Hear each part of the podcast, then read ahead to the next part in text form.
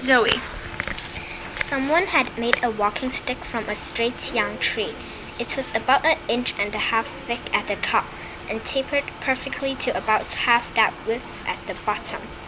A narrow metal ring, maybe a thin piece of pipe, had been fitted onto the bottom end of the stick to keep it from splitting or wearing away on rocky ground.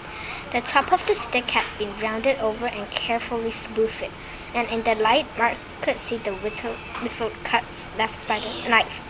Six inches below the top end, and silver gray bark had been peeled away, just enough space for a hand to grasp hold, and a series of little ridges had been cut, bringing oh, the stick. Mark had pulled the glove off his right hand to see how the grip felt, just right.